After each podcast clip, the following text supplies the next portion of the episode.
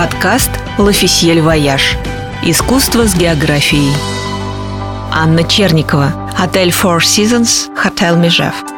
Коровы и сурки на альпийских лугах Межева в 1920 году с удивлением прислушивались к разговорам баронессы Ноэми де Ротшильд и ее сопровождающих о том, что скоро эта французская деревушка превратится в крупнейший горнолыжный курорт, способный составить конкуренцию швейцарскому Санкт-Морицу.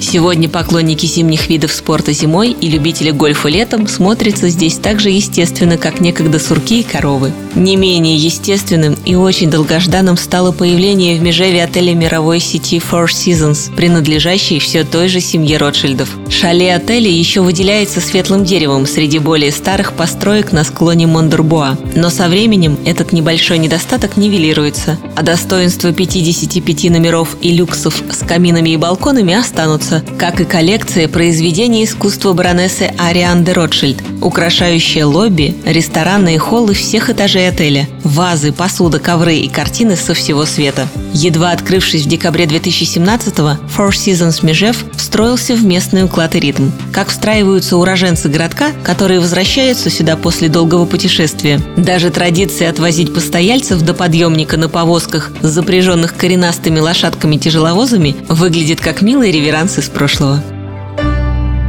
Продолжение читайте в 15 номере журнала «L'Officiel Voyage» или на сайте lofficielvoyage.ru. Электронная версия издания доступна в App Store и Google Play.